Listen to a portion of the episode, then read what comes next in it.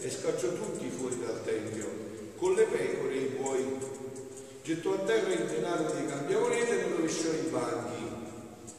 E ai venditori di colombe disse, portate via di qui queste cose e non fate della casa del Padre mio un mercato. I suoi discepoli si ricordarono che sta scritto, lo zelo per la tua casa mi divorerà. Allora i giudei presero la parola e gli dissero, quale segno ci mostri per fare queste cose? Rispose loro Gesù, distruggete questo tempio e in tre giorni lo farò risorgere.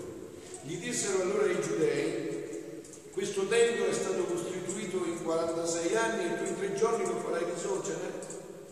Ma egli parlava del tempio del suo corpo. Quando poi fu risuscitato dai morti, i suoi discepoli si ricordarono che aveva detto questo e credettero alla scrittura e alla parola detta da Gesù.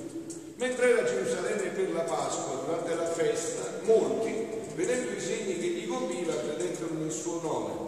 Ma lui Gesù non si fidava di loro, perché conosceva tutti e non aveva bisogno che alcuno desse testimonianza sull'uomo. Egli infatti conosceva quello che c'è nell'uomo. Parola del Signore. Gloria a te, o Cristo. Parola del Vangelo cancelli perché siano lodati Gesù e Maria. Siamo alla terza domenica di Quaresima e c'è questo brano molto forte del Vangelo, via di qua tutti fuori. Ma è proprio Gesù che parla così, via di qua tutti fuori. Eppure è proprio lui, è lui in persona che parla così. Ma perché questa volta Gesù si indigna così tanto? Perché è così forte? Con questi gesti proprio così forti? Perché si indigna così tanto? Perché essendo salita a Gerusalemme per la Pasqua dei Giudei, va al Tempio, noi come diremo, ci va in chiesa, va al Tempio, quindi va in chiesa, diremo noi oggi, per fare che cosa? Per pregare. Ma vede che lì tutto si fa tranne che pregare. Ecco perché si indigna. E io chiedevo ieri sera e chiedo anche stasera qua, ma le nostre chiese profumano di preghiera. Chi entra sente una bell'aria, no? Sono in un paese latino, un paese di montagna come questo vivo qua, no? Quante volte venivo d'estate le persone che venivano su al paese che bella aria, veniamo per prendere l'aria, per non stare in città, che c'è un'aria che non è buona. Nelle nostre chiese si respira quest'aria di preghiera. Abbiamo impregnato anche le pareti di preghiera, perché quella preghiera entra nel profondo dell'essere. Molti, no? Escono dalla chiesa, non mi sento bene, non mi sento bene, ma come mai?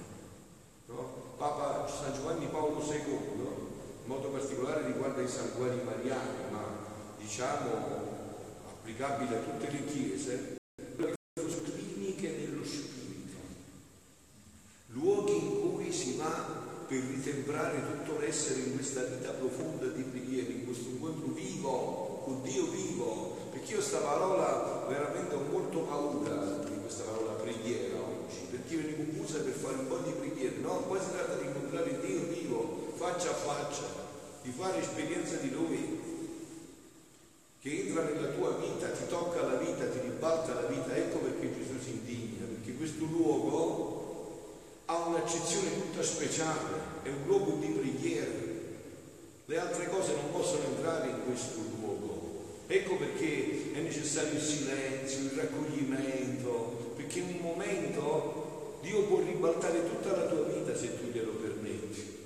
Quante persone ho incontrato anche nel mio ministero in cui in un momento di adorazione eucaristica profonda hanno rivisto tutta la loro vita, hanno ribaltato tutta la loro vita.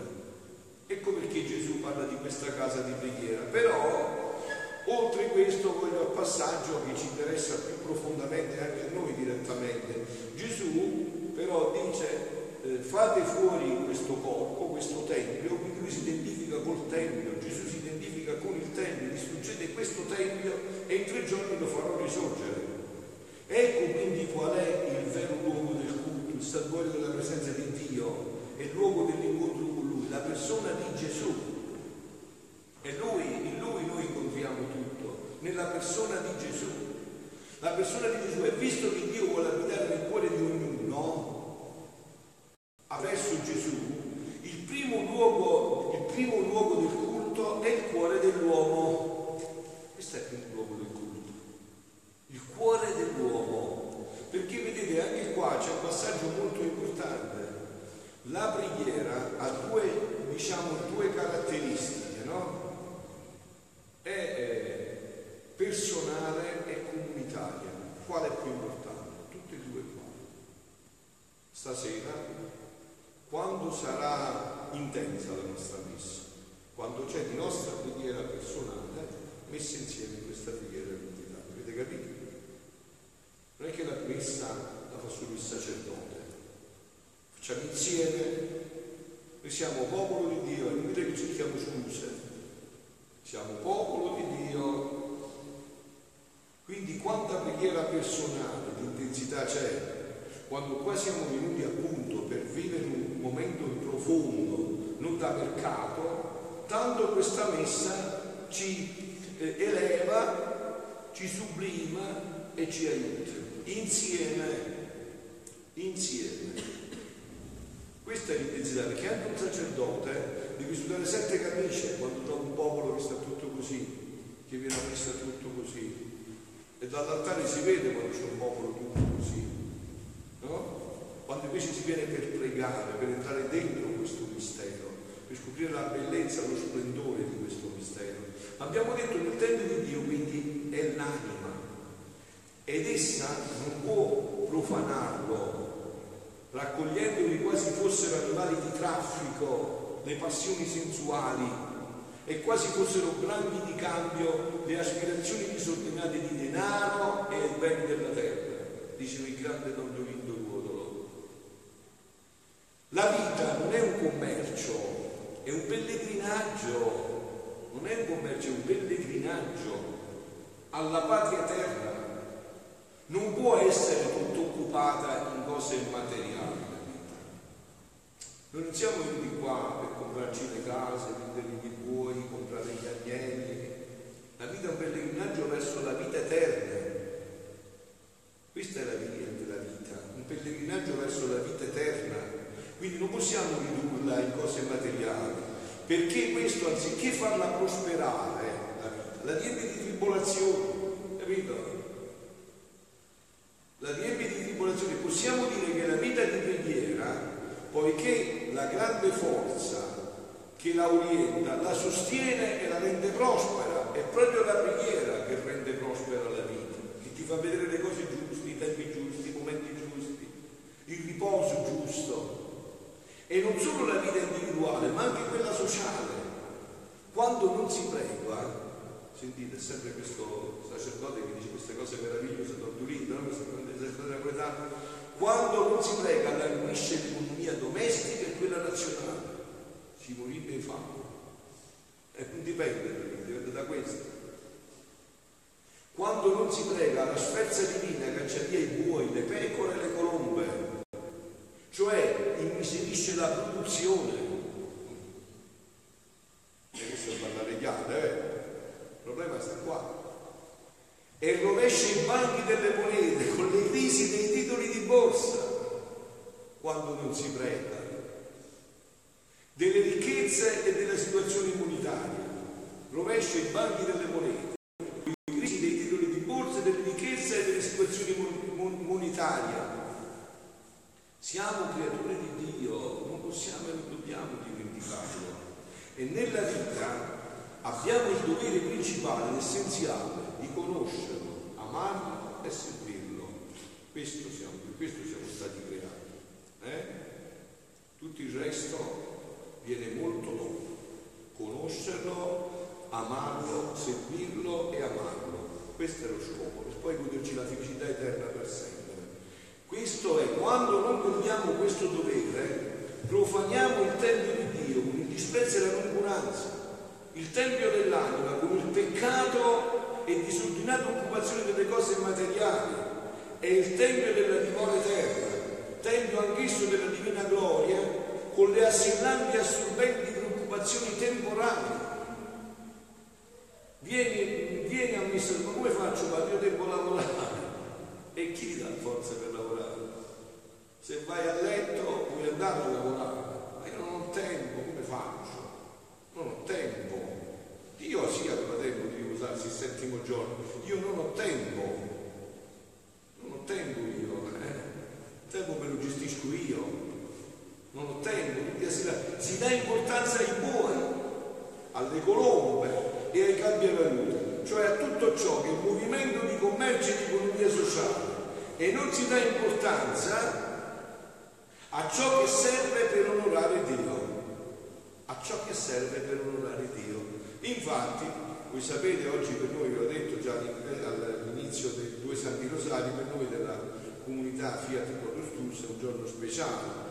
Noi abbiamo come carisma proprio questo dono stupendo della vita nella divina volontà e oggi è il 71 anniversario della nascita al cielo della serva di Dio Luisa Piccarretti, no? cui sta andando procedendo molto velocemente anche questa causa di beatificazione.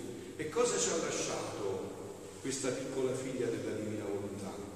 Soltanto un ricordo, il suo confessore, qui sapete diversi confessori, tra cui anche Sant'Annibale e Maria di Francia, e anche questo confessore, Don Benedetto Calvi, ha raccolto dalle labbra di Luisa, questa è proprio del 4 marzo 1947, quindi negli ultimi momenti, no, ha raccolto proprio dalle labbra di Luisa, un'ora prima della sua morte, le sue ultime parole, che ella chiama il testamento spirituale di egli, quindi Don Benedetto chiama il testamento spirituale di Luisa e la sua grande e consolante promessa.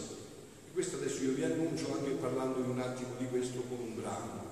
Ora, dice Luisa, muoio più contenta perché il divino volere mi ha consolato più del solito con la vostra presenza in questi ultimi istanti della mia vita. Vedo ora una lunga, bella e spaziosa via, illuminata da infiniti e splendenti soli. Eh, che bello morire così, vogliamo morire così, pensiamo a questo, pensiamo a questo, che tanto tutti dobbiamo morire, pure fra poco. Eh, come siamo qua, tra il bambino, tra una cinquantina d'anni c'era tutta un'altra generazione qua dentro, se ci sarà. Quindi vediamo, prepariamoci a questo. Vedo ora muoio contenta, perché il dovere il divino volere mi ha consolato più del solito, con la nostra presenza in questi ultimi istanti della mia vita. Vedo ora una lunga, bella e spaziosa via, illuminata da infiniti e splendenti soli. Ora sì li conosco, sono soli dei miei atti della divina volontà.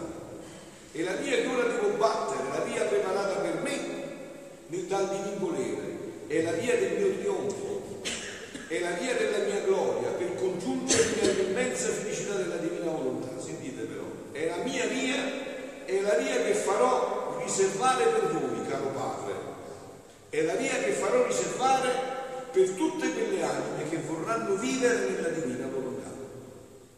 Capito? Ci fa riservare questa via e questa via ci spiega anche meglio questo brano di questo Vangelo che abbiamo proclamato, no? di questo Vangelo che abbiamo appena proclamato.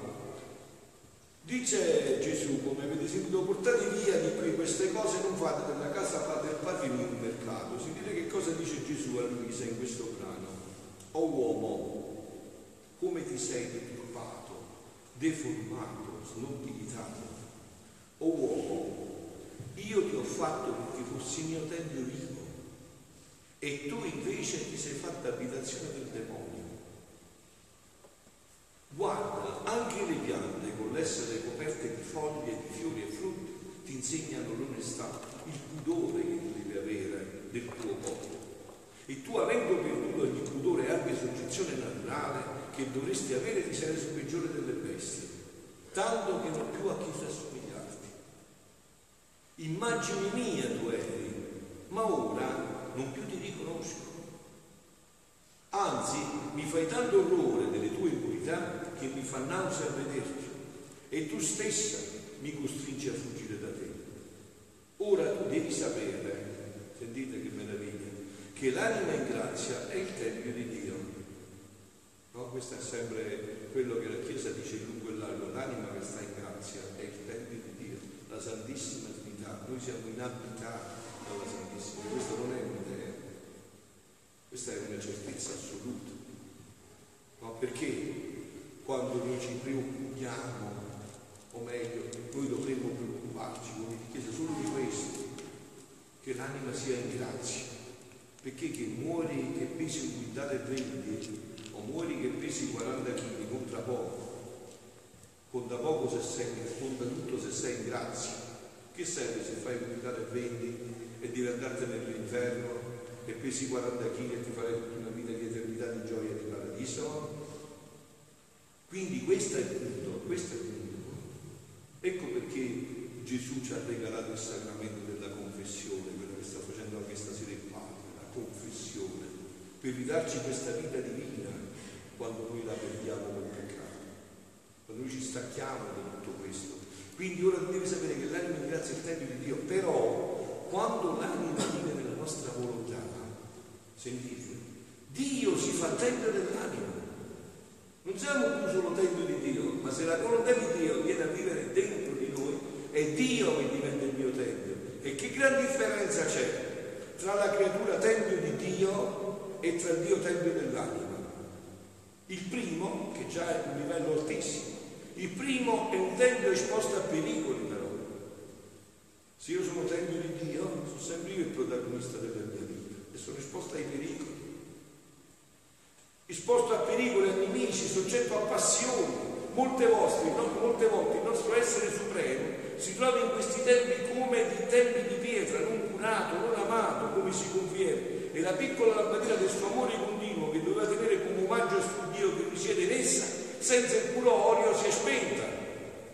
E se mai sia che cade in peccato grave, come ho detto, quello che ho chiamato peccato mortale, peccato grave, il nostro tempio crolla e viene occupato da ladri, nostri e suoi nemici, che lo profanano e ne fanno scempio. E figlioli, guardate anche questo oggi, ma chi si preoccupa nelle, veramente, seriamente, intensamente anche nella famiglia, se i membri sono in grazia di Dio, questo è quello che conta, questo è quello che è fondamentale. Stare in grazia di Dio, questo è, e stando in grazia di Dio, qualunque cosa arriva, ti raccoglierà sempre la grazia di Dio. Quella morte che noi chiamiamo improvvisa, che cosa sarà la morte improvvisa di uno che grazia di Dio? Sapete che sarà? Come ha detto Papa Francesco l'altro giorno, un altro, un altro passaggio, riferendosi a questo, sapete, si va a prendere un caffè con Dio in paradiso. La morte improvvisa di chi è in grazia di Dio va, significa andarsi a prendere un caffè con Dio in paradiso. Non c'è improvviso, ma questo perché addirittura se c'è l'altro passaggio, il secondo tempio di Dio, cioè tempio dell'anima, non è esposto più a pericoli. Non possono avvicinarsi le passioni, perdono la vita. L'anima in questo nostro tempio divino, questa è stata così eravamo stati creati noi, avete capito? Non si può avvicinare nulla. Non si può avvicinare se Dio diventa il nostro tempio. Ma voi pensate che Satana si possa avvicinare se Dio è il Tempio, se Dio, se Dio è il mio Tempio? E come si avvicina? Non si avvicina al terrore. L'anima in questo nostro Tempio divino è come la piccola ostia che tiene consacrata in essa il suo Gesù, la quale con l'amore perenne che attinge, riceve e di cui si alimenta forma la lampadina viva che sempre arde senza mai che si spegne. Questo nostro Tempio occupa il suo posto reggio, il suo volere è compiuto ed è la nostra gloria e il nostro trionfo.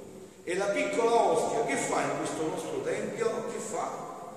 Prega, ama e vive di divina volontà. Questa è la bellezza della vita. La vita ci è stata data per questo, per pregare, per amare e vivere di divina volontà. Pensate in questo momento storico come c'è bisogno di animi che vivono questo, che anziché chiacchierare, pettegolare, criticare, mettersi a dire un'anima che prega, ama e vive di divina volontà e cerca di salvare, si dice, capre e cavoli, vivendo questa vita divina. E concludo, no? Con quest'altro pezzettino di brano che eh, ci fa risalire ancora di più in questa gioia, in questi splendori, no? Quello che Gesù dice, distruggete questo tempio, ai tre giorni lo farò risorgere. Figlia, dice Gesù a Luisa, a me tutto serve, anche le piccole pietre, le macerie per poter edificare. Gesù edifica anche attraverso i nostri peccati se ci convertiamo. Diceva San Paolo, tutto concorre al bene di coloro che amano Dio. E Sant'Agostino, che si intendeva, aggiungeva, ma essi hanno peccato, pure il peccato se ti converti. Dio lo utilizzerà per fare un, una, un palazzo ancora più bello per la tua vita, ancora più grande, vedi santo. Quindi Sant'Agostino stesso, quindi Sant'Agostino, pure il peccato se ti converti servirà questo. Così è per te, tutto ciò che forma il tuo corpo sono come macerie, ma vivificate esse dal fluido vitale dell'eterno fiat, tutto diventa prezioso e di valore incalcolabile, in modo che io possa edificare su quelle macerie preziose le più forti e inespugnabili città. Sentite e concludo, conclude Gesù con questo passaggio meraviglioso. Tu devi sapere che all'uomo col fare la propria volontà, che l'uomo col fare la propria volontà, sottraendosi dalla divina, successe come quando un forte terremoto colpisce una città. Ma bello, eh? com'è semplice Gesù? Sta dicendo cose altissime, con la semplicità di Gesù. Te lo porta col terremoto. Quindi come un, un terremoto colpisce una città.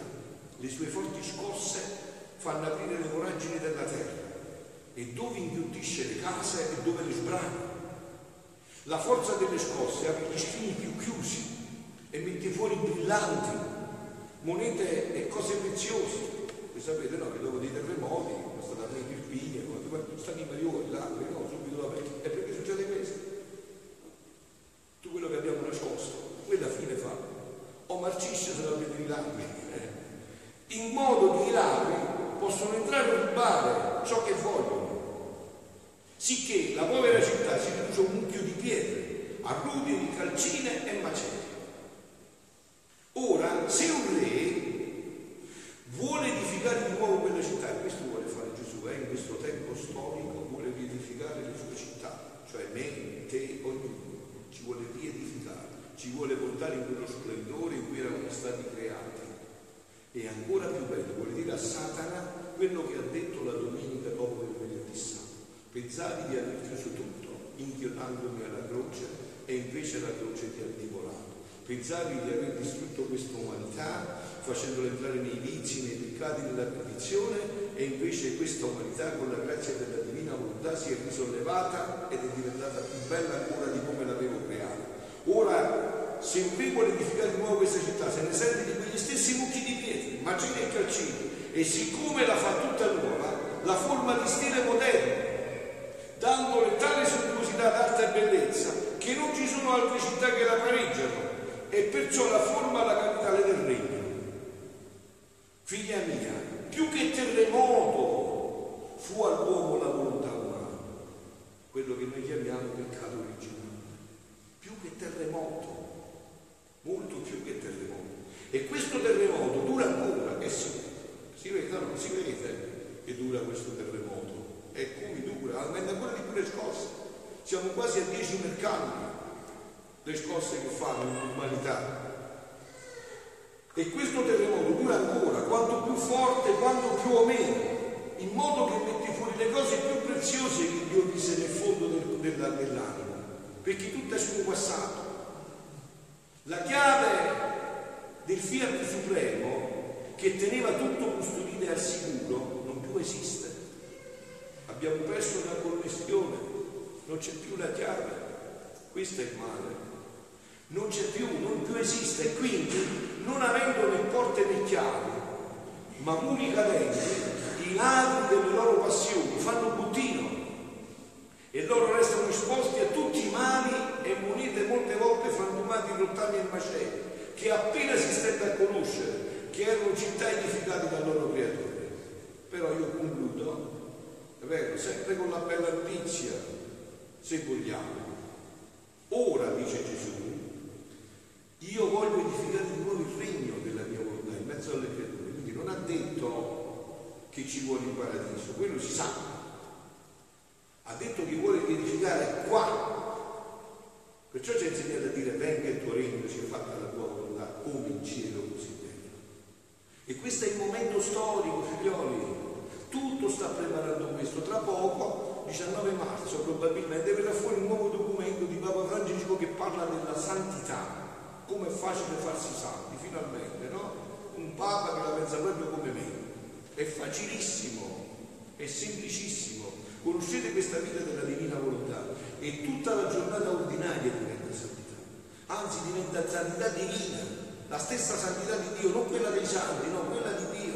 Quindi Gesù dice ora butta giù il tempio, ma in tre giorni lo riedificherò. Ora io voglio edificare di nuovo il, regno della mia volontà in mezzo alle creature. E sentite che dice a Luisa, la festeggiamo nel suo, questo suo anniversario, voglio servirmi dei tuoi rottami, dice a Luisa, dice a me e dice a te, noi rottiami siamo, per servirsi di questo, dei tuoi rottami, delle tue macelle, che investendoli col fluido vitale della mia volontà creatrice, formerà la capitale del regno del Fiat Supremo. Ecco a chi mi serve. Non ne sei tu contenta? Quindi avete capito che non dobbiamo fare niente arriva un fluido, eh? Oltre che ci vent'anni di queste cose così eh, sofisticate, no? arriva il fluido della divina volontà, arriva questo fluido e tu ti trasforma tutto l'essere. Tu che devi fare solo? Devi disporti e accogliere questo fluido. Beata a me, beata a voi, se questa guarisima è questa. Siano lodati Gesù e Maria.